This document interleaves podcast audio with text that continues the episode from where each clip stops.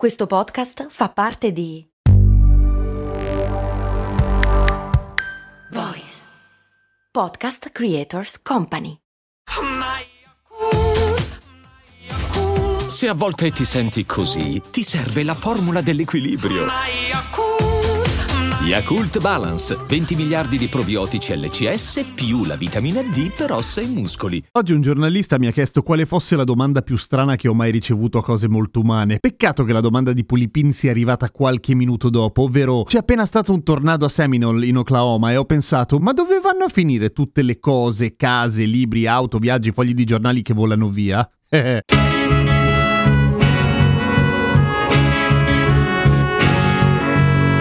Effettivamente è una domanda interessante e non me l'ero mai posta. Mi sono chiesto un sacco di volte come mai tutti quelli che abitano nella Tornado Alley, ovvero il percorso più comunemente battuto dai tornado negli Stati Uniti, non costruiscano case in muratura. E ho trovato una risposta anche a questo, ma partiamo dalla domanda originale, cioè dove finisce tutto lo schifo che un tornado porta in giro. In genere, negli Stati Uniti ogni anno muoiono ottanta persone nel Midwest a causa dei tornado. Non sono poche naturalmente, ma per ogni persona che perde la vita a causa del tornado ci sono molte ma molte più cose che vanno distrutte naturalmente, perché le case vengono devastate e tutto il contenuto aspirato e sparpagliato in giro per le praterie del Kansas o del, insomma in questo caso dell'Oklahoma. E tutta quella roba lì dove finisce? Chi è che la butta via? Se la dimenticano? Ci passano sopra con le macchine? No, ovviamente no, viene tutto buttato via. Intanto c'è da dire una cosa, non è un lavoro semplice, per cui a volte se ne occupano i governi locali. Nel caso non ce la facciano,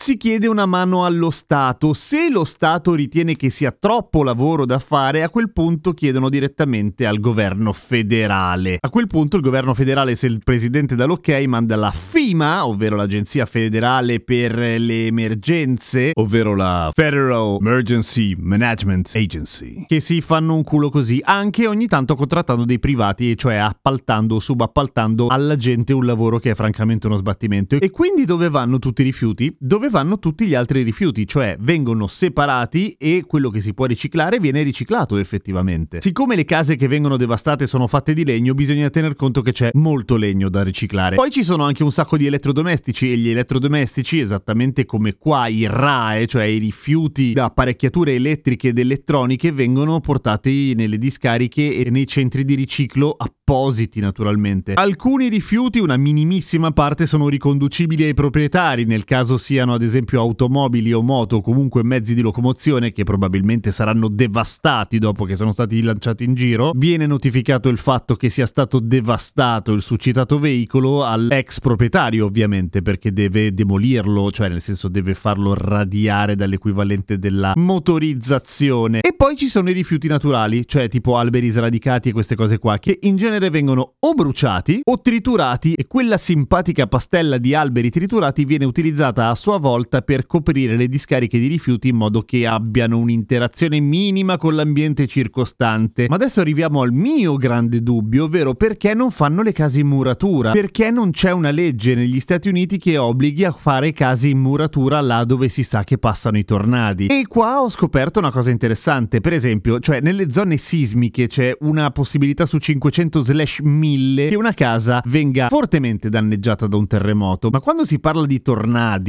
le probabilità in realtà diminuiscono moltissimo, anche se di tornadi all'anno ce ne sono tanti. Per esempio, in mezzo alla Tornado Alley, lì dove è più facile che si formino dei tornado negli Stati Uniti, una casa ha una possibilità su cinquemila di essere colpita. In generale, anche da tornadini che bene o male non fanno danni, o non troppi se non altro. Le probabilità di essere colpite da un effe quattro o un effe cinque, che sono quelli che devastano tutto quanto, sono veramente basse. Quindi in realtà la ragione è semplicemente che obbligare a far costruire case in muratura è terribilmente antieconomico, anche perché è vero che i tornadi sono molto numerosi, ma durano anche poco, cioè coprono un'area relativamente piccola rispetto a quello che può essere un terremoto, anche se un terremoto come evento in generale è più raro. Ovviamente la FEMA emana delle direttive per quanto riguarda i parametri di resistenza di quello che può essere un rifugio antitornado e funziona così: deve essere una struttura o sotterranea, per cui se ne sbatte, o capace di resistere a venti di oltre trecento chilometri orari, e le pareti ovviamente devono essere resistenti agli impatti di oggetti che colpiscono molto molto velocemente con grandissima cattiveria e furiosissimo sdegno. Altra citazione di Pulp Fiction. Chi se ne frega? Niente, io, mi piace, è un bel film. Ma in generale il consiglio migliore che dà la FIMA, anche qua entrando in una grandissima area di grazie al cazzo, è è cruciale in caso di allarme tornado avere un posto in cui nascondersi e soprattutto il tempo per arrivarci.